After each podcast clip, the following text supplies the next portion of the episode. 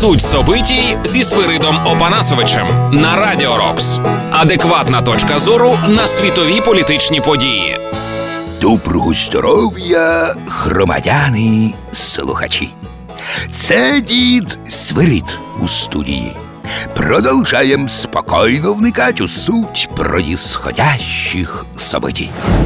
Одна з найбільш резонансних конспірологічних чуток останніх днів, що Путін найближчим часом планує якийсь рішительний удар з метою встановлення історичної справедливості, а саме відновлення контролю Москви за колишніми республіками СССР в Європі, тобто Україною, Білоруссю і навіть країнами Балтії.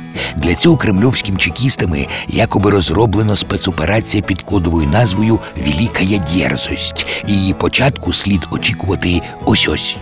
За тими чутками на все про все Кремлю понадобиться п'ять днів, і саме лучший період для її осуществлення саме зараз, коли Європа та світ тихо їдуть з глузду внаслідок коронавірусної паніки, а у США передвиборчі перегони.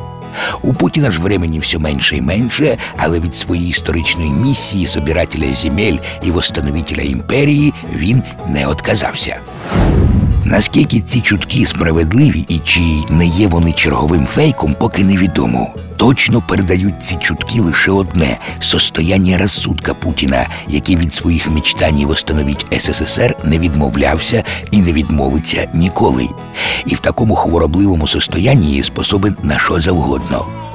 Про це добре знають літящі доктори і санітари у США, і мова не про містера Трампа. Містер Трамп шоумен, його місце на сцені. А от за лаштунками тої сцени серйозні люди вирішують серйозні питання.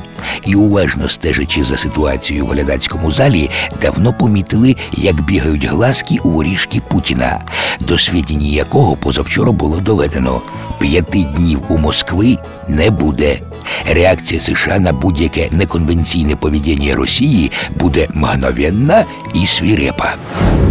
Чи дійшов цей натяк Путіну до ума його і до печонок, неясно. До нього взагалі все туго доходить, але навколо Путіна чимало бистро соображаючих граждан, які нічим за Путіна не лучші, але накладати головами через бредові месіанські ідеї свого шефа явно не бажають. Тож найближчим часом можуть бути цікаві події, а можуть і не бути, але до них слід бути завжди готовими. Сохраняємо бадьорий бойовий дух, держим кулаки за полонених, шукаємо в інтернеті фонд Повернись живим і допомагаємо нашій армії та слухаємо Радіо Рокс. З вами був дід Северит.